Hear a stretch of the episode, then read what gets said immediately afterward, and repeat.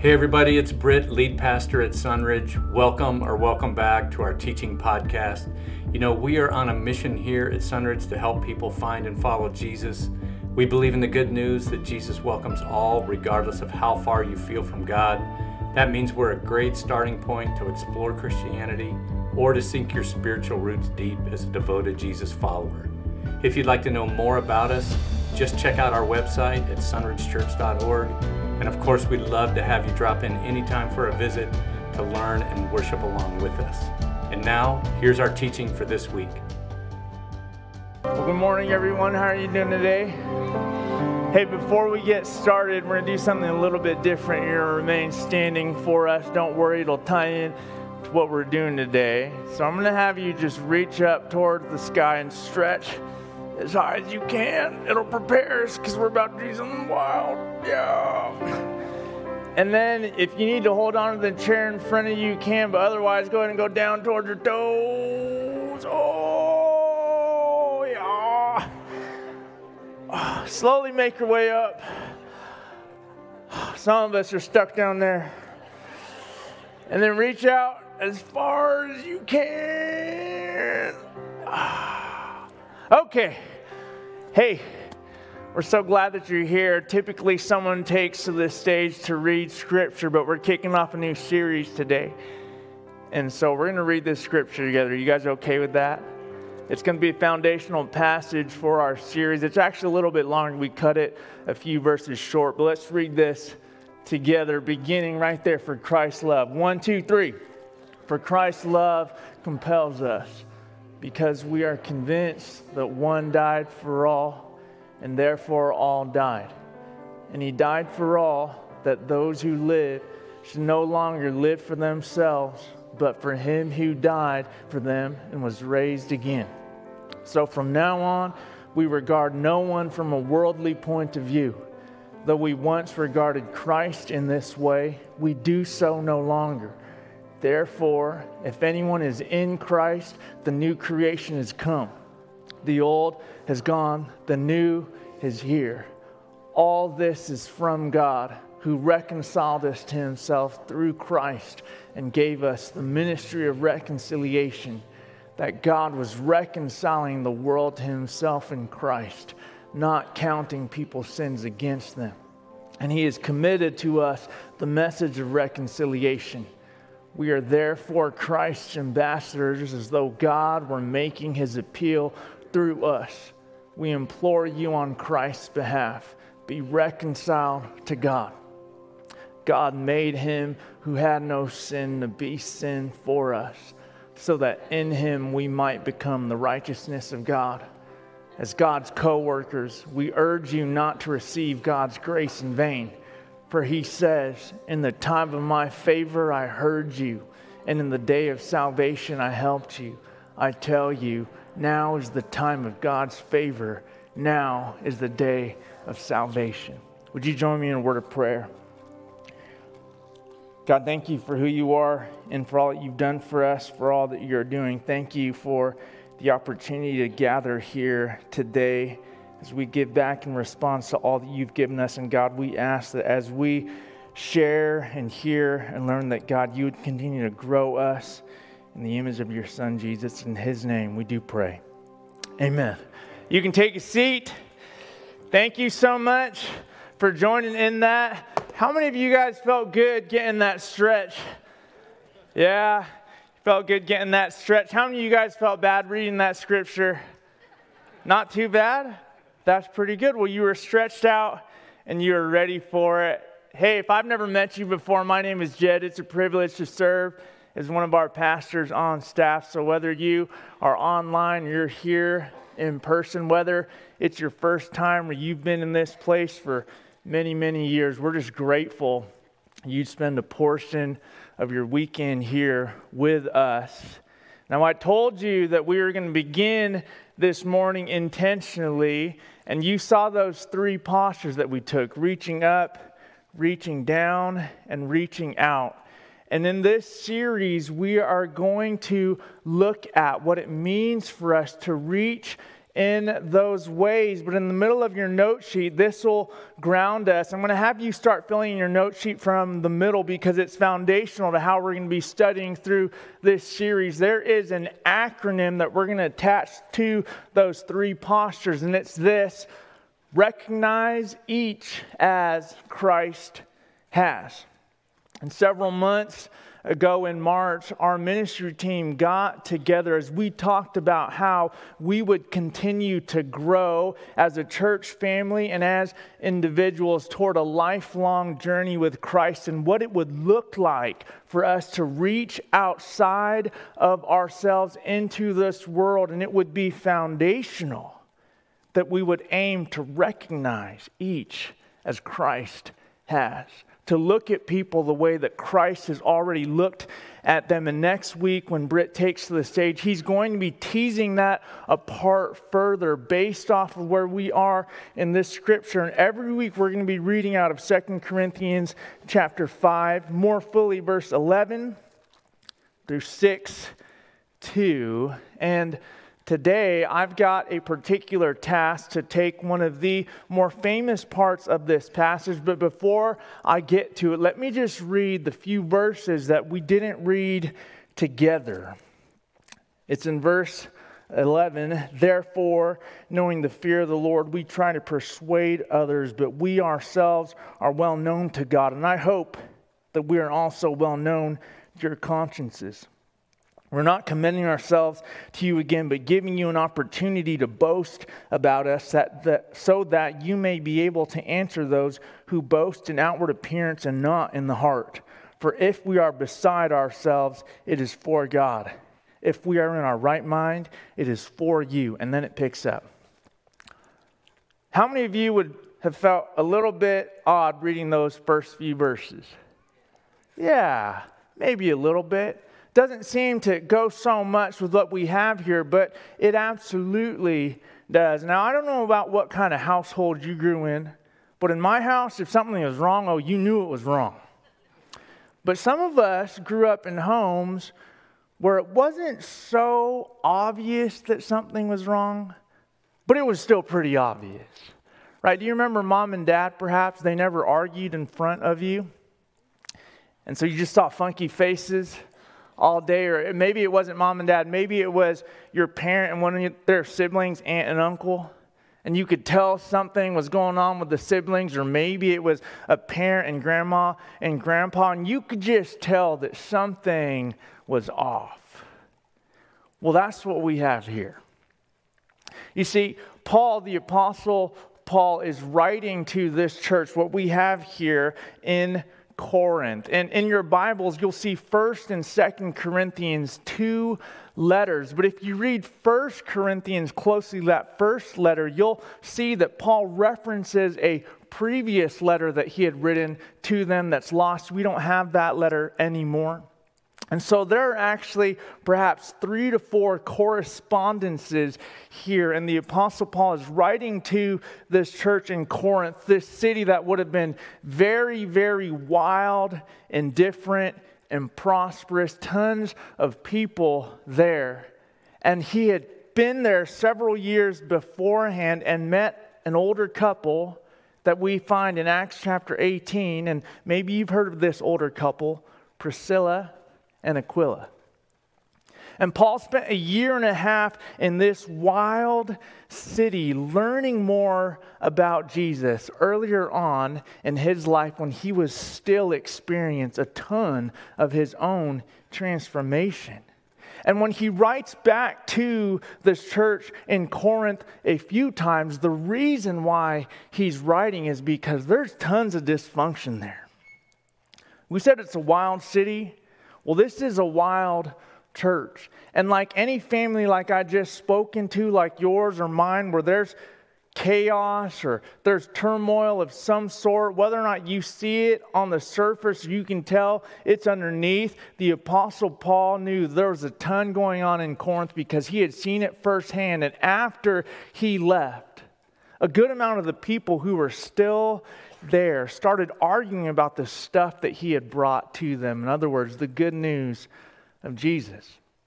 And we're not going to spend all of our time talking about that historical context, but if you want to see it ratchet up real quick on your own time, all you got to do is read a few chapters after where we're at 2 Corinthians chapters 9 through 12, and you will see this place is messed up.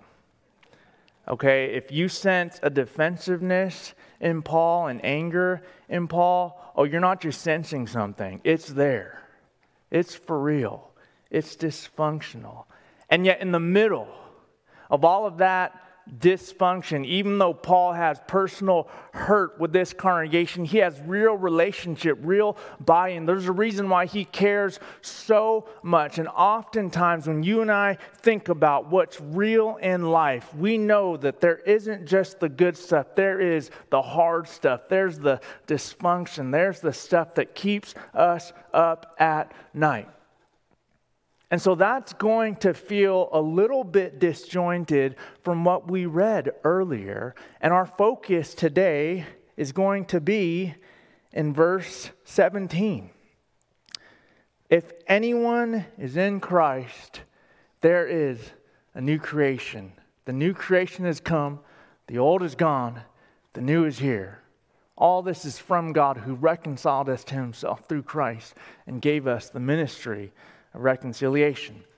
Now, you'll note there a footnote, and the footnote says, That person is a new creation. In other words, one of the ways that we can read this is if anyone is in Christ, that person is a new creation. And we're going to be talking about new creation this morning because when I hear the words new creation, I think about something new right? I think about something going from old to new. How many of you guys watch some of those remodeling TV shows? Isn't it remarkable to see the old being transformed to the new? Or what about that, man? It was one of my favorite shows growing up Biggest Loser. Do you guys remember that? And you think about the transformation from someone's old body to their new body. We have phrases like out with the old and in with the new. Or maybe, like me, you were mesmerized that very first time you watched that scene from Aladdin, right? Where on the, they're on the palace, and he asked Jasmine, Do you trust me? And she's like, What? Trust, trust you to jump on a magic carpet? And then the next thing you know, they're soaring through the skies and they're singing a whole new world. Do you guys remember that? I'm telling you, I can remember being a kid and seeing that for the first time. And I really was mesmerized. A whole new world. And I almost pulled up, up that clip to show it to you guys, but I thought that'd be way too much, Jed. Don't do that to them. I think about it saying a whole new world because some translations, like the ERV, say if anyone is in Christ, there is a whole new world. And the reason why translations go back and forth between ideas of there being a whole new world or being a new creation or a person being a new creation, I'm convinced is because it's actually hard for us to hear new creation and then not look around at the world that we're in and think, what in the world? That's a scam. How many of you guys have ever felt like this is not the way it's supposed to be? That's it? Just Britt and a couple of you? I think for most of us, thank you, Dave. I think for most of us, we look around at this world or we look at our lives, and if we hear, if anyone is in Christ, there's a new creation, we think, yeah, not so much. A lot of our thoughts and our feelings and our behaviors, they look kind of old. They, they don't look like the new. And we see this world and we turn on the news and we, we figure there's, there's no way that this is new creation. How in the world is this what's new? And so this morning, we're going to talk about what new creation is. And your next fill in the blank says this new creation, the new creation, it's Christ focused. The new creation is Christ focused. Let me read this again the old has gone. The new is here. All this is from God who reconciled us to himself through Christ and gave us the ministry of reconciliation, that God was reconciling the world to himself in Christ, not counting people's sins against them. We're going to keep going back to that. The new creation is Christ focused. And when we say that it's Christ focused, what we are emphasizing is if anyone is in who? Christ. We can put all of the emphasis on if, because that condition is important. And then anyone, because the person there is important. But the true emphasis of this statement is if anyone is in Christ, there is a new creation. And we can contrast that with us placing the emphasis on what we think new creation can look like. Instead of, again, saying, in Christ there's new creation. What I mean is this if you were on one of those remodeling TV shows, what are you going to be showing off at the end? The finished product, the new, right? In Biggest Loser, they're showing off the new, the finished product. And yet, you and I know that everything that was once new, if we were to go back to every single one of those remodeled homes that was sold as a finished product, do you think all of them still look the same? Don't you kind of wonder how those people were paying for those bills after that? I always thought, man, they went from a little house and now they've got like this massive home. How are they going to afford the electricity on that thing? Or we take a person who's experienced massive physical transformation and we fast forward several years. Has their body remained entirely the same? No. And let me tell you if Christianity is sold to you as this transformation process where you get to be the person who chose Jesus and then shows off the new creation, like that remodeled house or that new body, let me tell you you're going to end up disappointing yourself and the people all around you real quick. Because even though transformation is real and it is so important, if we make that the focus, if we make the focus to showcase the new creation, it's going to start looking old real quick. And I'll tell you, I think the world's pretty tired of that message. That's an old message and it's not working very well, to look out at the world and say, See this new creation. Everything has changed about what I'm putting forward for you to see. But if what's new is how we see Christ and then the world around us, well, that's new. All right. You know, I, I put this this long citation in your note sheet. It's supposed to be kind of a joke. If you're looking at it, it says Romans chapter 1, verse 1, all the way to Romans chapter 16, I think verse 27. I'm going to read that whole thing to you right now. That's the whole letter of Romans. That's the whole thing. And the reason why I put that there is because I was trying to think about okay, well, what, what book do Christians get all puffed up about? To try and prove that, man, we done it. Romans.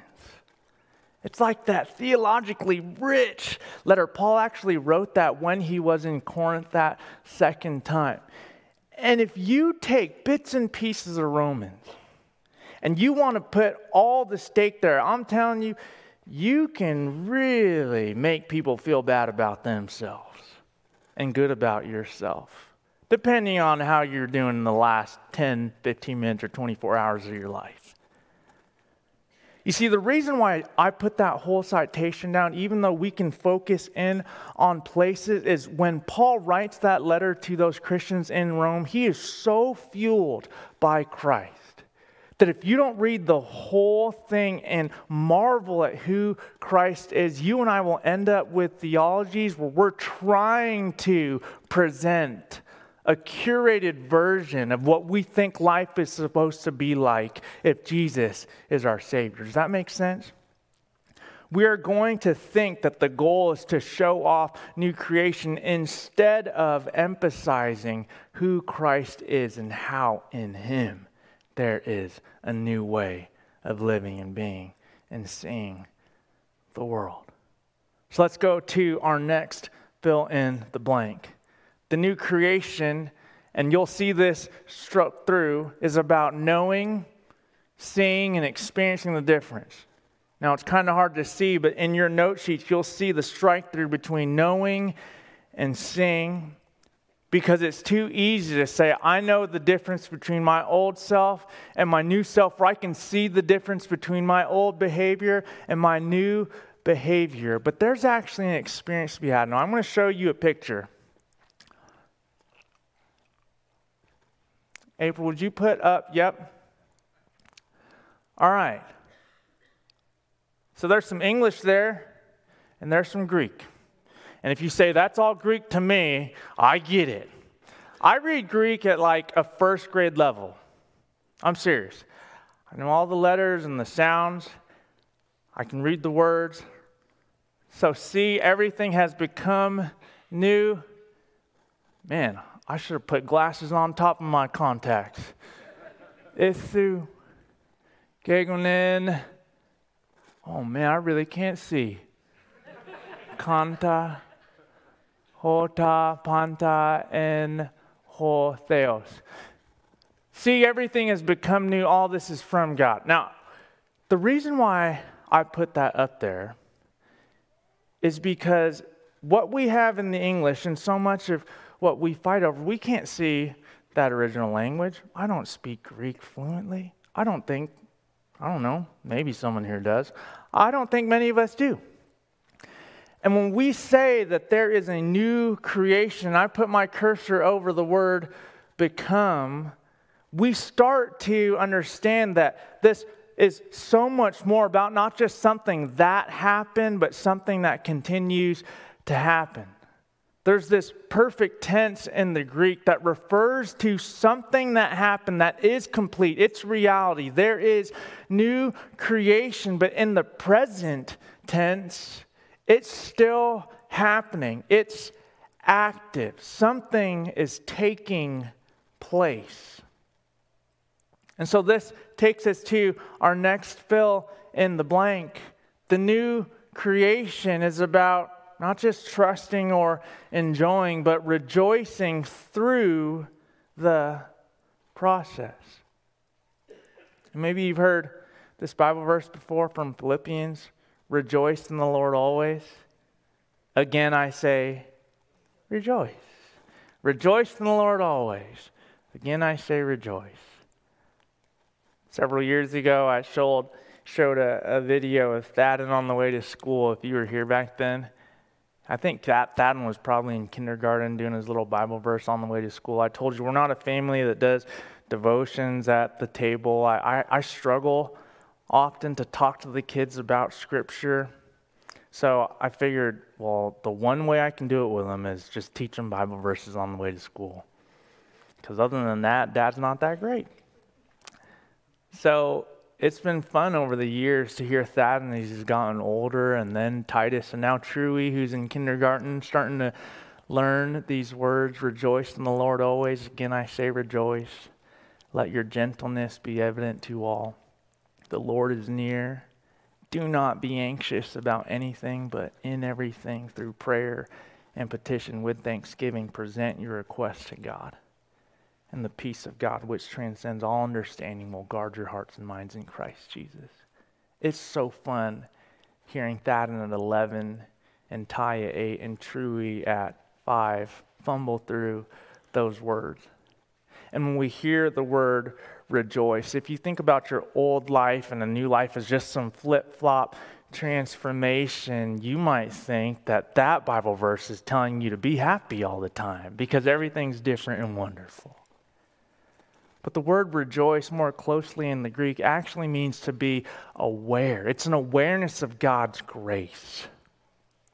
Those aren't fill in the blanks, but you can write that down there. There's an awareness of God's grace. That's what rejoicing is. It's, it's finding these ways to see that God hasn't given up on you or us because he is already in a perfect tense way given us and reconciled us to Christ. And there's something that is still happening today.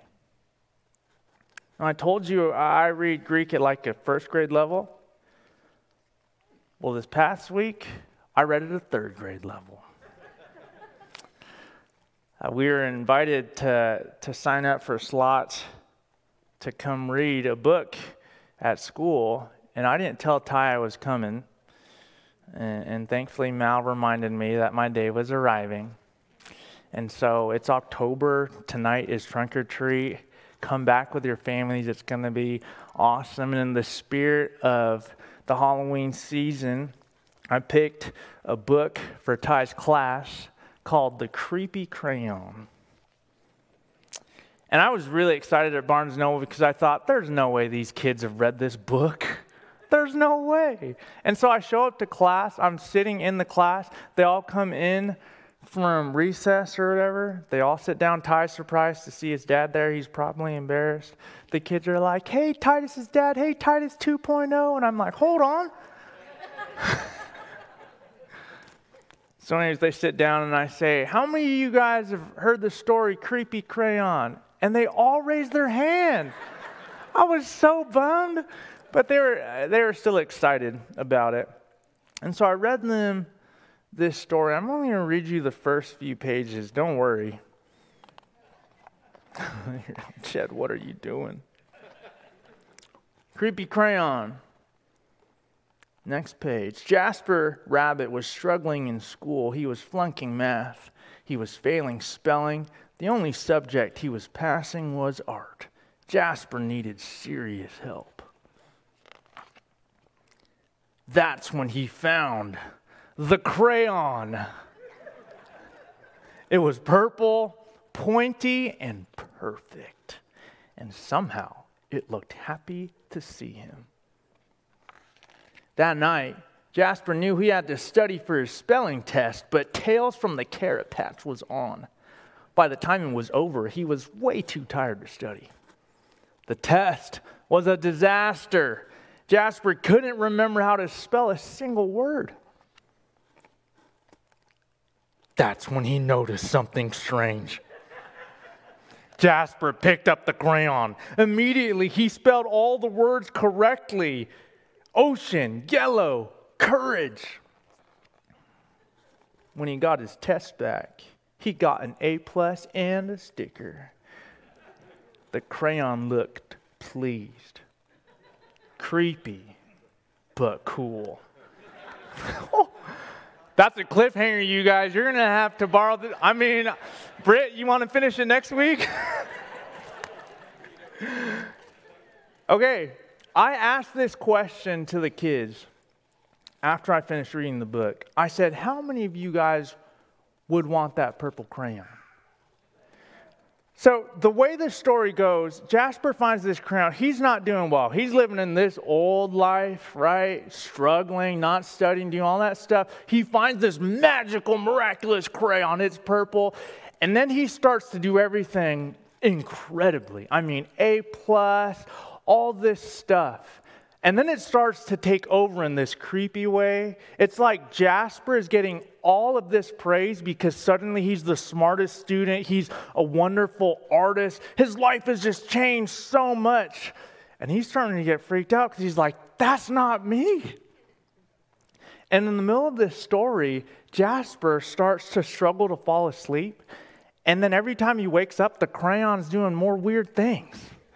It's like writing on his backpack, You need me forever.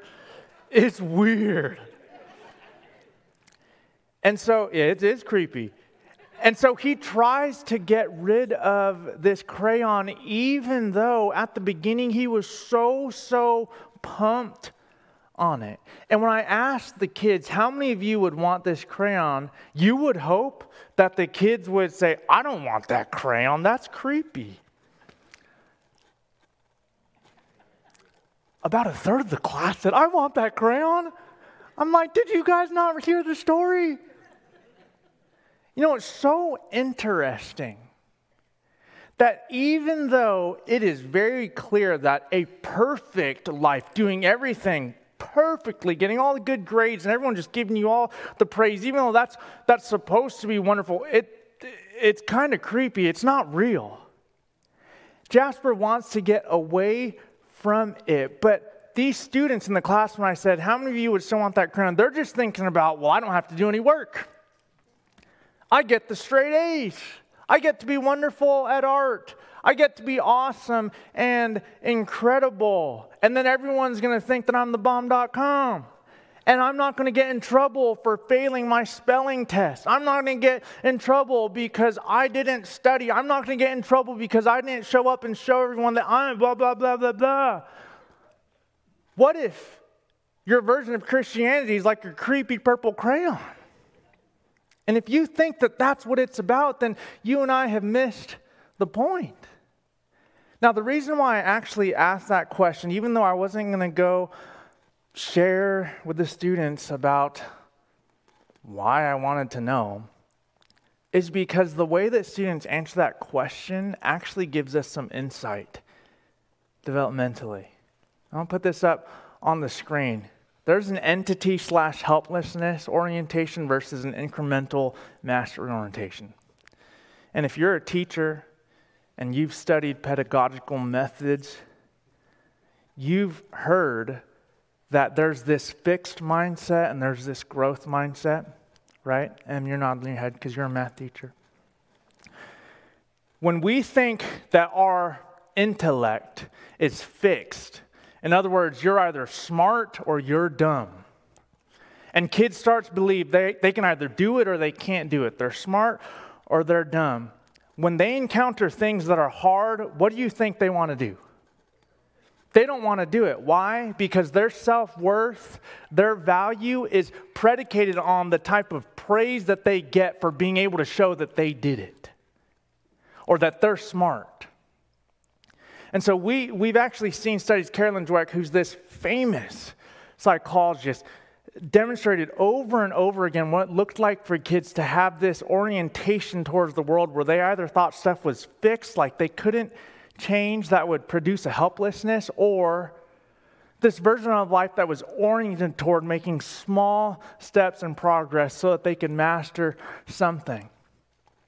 And, and in studies with four and five year olds, we already can see kids who have more of a fixed mindset. When they have a puzzle and they've done it, they want to keep doing that puzzle over and over again because they think mom or dad or teacher is going to keep saying, You're so smart.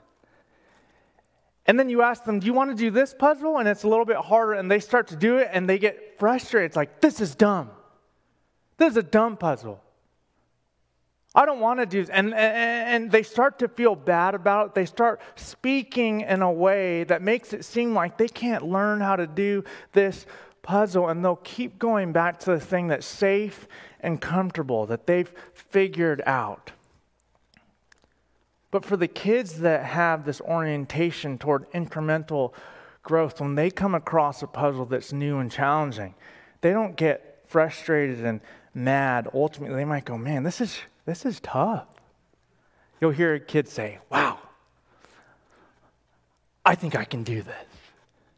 You'll see a kid that goes, Hmm, no, that wasn't right. Let me try again. It's why when we work with kids from the developmental standpoint, and parents, this is a freebie. I'm not a very good parent, but there's one thing that I've learned. Don't praise kids for the talent or the ability, praise them for the effort. When we coach kids, we don't praise them and say, You're so, you're so great at sports. We say, Man, I love how hard you worked. I see how hard you're putting in the work. Right? We don't tell kids, You're just the very best. Fill in the blank. We say, Gosh, it's so fun to see you putting in all that effort. When we look at our lives, with Christ, and it's just about that outcome. It being fixed, you being good or bad, smart or stupid, before and after, here or there. You and I miss out on the process. looking for ways to be aware of God's grace, His kindness, His goodness. Several months ago, I'll just one more quick thing and we'll start finishing up here. Uh, Dave and Casey Winger, they're, they're, they're one of our parents that have kids through our ministry. Some of you guys know the Wingers. Dave's up there, I think, in the clubhouse. Uh, he's one of my friends that I play basketball with. Dave's awesome. I don't, I don't I, he at the kids' birthday parties, Dave doesn't. He's kind of like me. We don't really like to be around adults too much, but I just want to like. Ee. Dave, instead of that, he'll go out and he'll just play with the kids. So you'll see Dave running around with the kids and having a great time with them. And several months ago, Dave and Casey did this event for our kids. It was an engineering day. It was so cool because Dave's an engineer, Casey's a swim instructor. They're so good with kids. They set up the MPR and they had all these activities where the kids were going to learn how to enjoy some of that struggle. And they showed them, okay, this is what you're trying to do, and now you go and try and make it. But the very first exercise they did was they gave the kids toothpicks and marshmallows and then had them build a structure, however they wanted to build it. And I was with Truett, our uh, five year old at the time, and Jackson, their son. I think Jackson's probably, I don't know if Jackson's four or five. And it was so cool, you guys seeing these two little kids with marshmallows and little sticks trying to make something together. And you would think, oh, what are they going to make? But it was so cool to see them start sticking them together and think, well, what if? Well, what if? Well, what if? And they'd start building and then it would fall apart and then, well, what if? And, in, and praising and encouraging them for that effort. And we ended up with some structure uh, that was not very structurally sound. it fell over, and I'm going to blame them, not me, uh, the adult supervising. But it was so neat to see them learn in that small little day, and with Dave and Casey helping to facilitate that, that the goal isn't just to create the perfect structure. The fun was that iterative process all along the way. What if being in Christ looked like that. So let's start turning this, and here's your fill in the blank. And we think, and every week we're going to look at this, recognizing each as Christ has, and then think about these physical postures. Here's, here's where we get to start to challenge and think, well, what do we do with this practically? Your fill in the blank is I'd encourage you to reach up to find rest in Christ. In other words, reconciliation. Again, it says, All this is from God, who reconciled us to himself through Christ and has given us the ministry of reconciliation.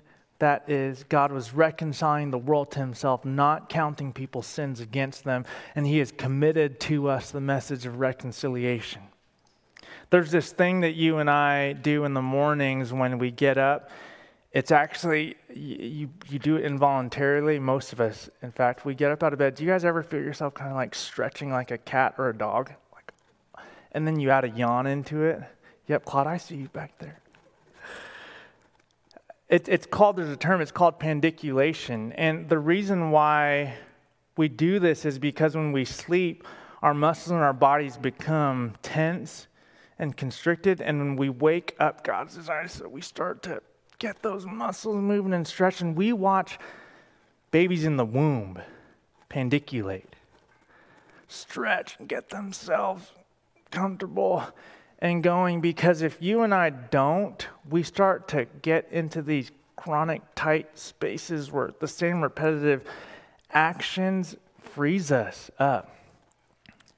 And when we think about our life, if we're worried about getting caught because our life is not looking like the new creation. And it's all just about our performance and our behavior and showing God and showing other people. No, no, no, trust me, this is the new life. This is what it looks like to follow Jesus. I can do it, I can do it, I can do it. Man, it, it starts to feel tight because we know that it doesn't always look like that. And again, in this story, Jasper's struggling to find sleep. And when we see this passage of scripture and it says that God is not counting people's sins against them, can you imagine what it would look like to live in a world where you knew for certain that God reconciled you to Christ, and the choice was to believe that He did it? Not the choice was to believe that he did it and then prove that you deserve it, but the choice is to believe that he did it. And the ongoing process of transformation for you and me was whether or not we could, in faith, trust that it were actually possible and true. At the very end of Paul's letter to the Romans, he actually says that the goal is obedience that is faith.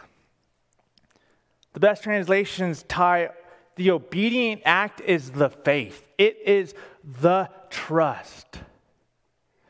That when God sent his son to sacrifice on behalf of us on that cross, that that is God providing reconciliation, God providing way for it to be right, to not count your sins against you, the stuff from then and the stuff from in the future. And if we look at the Greek more closely, it says that God reconciled. That's in the aorist tense where there's a snapshot. It happened, right? That's like, that's finished. That's reality. But then when he says that God is reconciling the world to himself in Christ, it goes back to that perfect active tense. It's crazy, you guys. Reconciled, finished. Reconciled in Christ, finished. If anyone's in Christ, there's a new creation. But reconciling the world to himself, it's happening and it's ongoing. The not counting people's sins against them, it's actually in that active, perfect tense. It's not God forgave you at that point and then is like, all right, now make sure you don't mess up in the future. No, no, no. It's that is all happening. The reality is finished. New creation in Christ because of Christ is finished. However, the opportunity for us is to question whether or not we believe that that is true. So I'm going to invite up the band as we finish up these last to fill in the blanks. Because outside of reaching up and finding rest in God and trusting and believing that being made right with Him is what He's done, the next thing, remember that the stretching down? So, your next fill in the blank is to reach down to experience the personal stretch of committing to what you need to decide to commit to. I'm not going to tell you.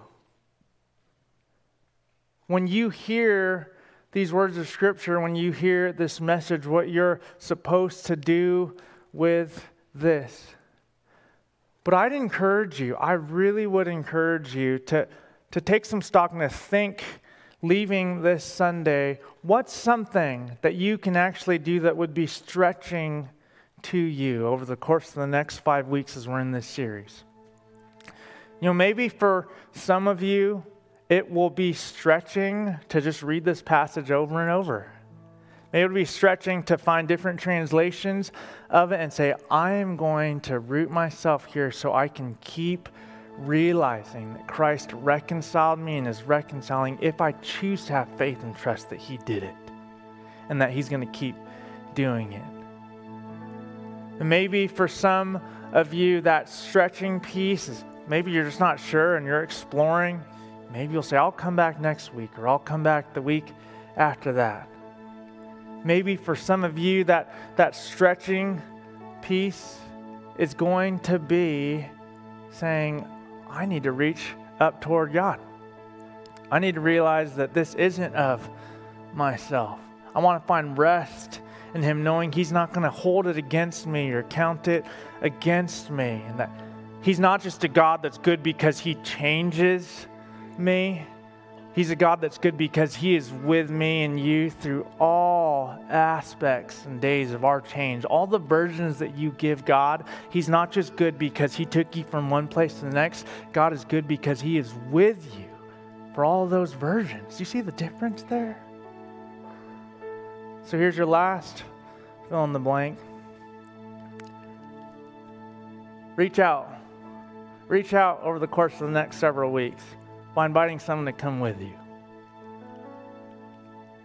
You know, we're, we're excited for this series because we believe that there are going to be great opportunities for us to remind one another that the way that we recognize each as Christ has, the way that we see the world, the way that we see Him has the potential to change us and those around us. And so, maybe that's the stretch for you is to think about someone in your life who you'd want to invite to come be here. And I had to do it this past week, so I figured I'd invite some of my friends I play kickball with. And they came. Because I thought, I'm not going to ask the church to do something that I'm not willing to do, even though I'm kind of scared. Our hope and prayer is that we would reach up and find rest in God. That we would reach down and experience some stretch and challenge, that opportunity to live in new reality, and that we would reach out outside of ourselves. Because the scripture says that God entrusted us with the message of reconciliation. So, your very last fill in the blank is a value. Every week we'll give you a value.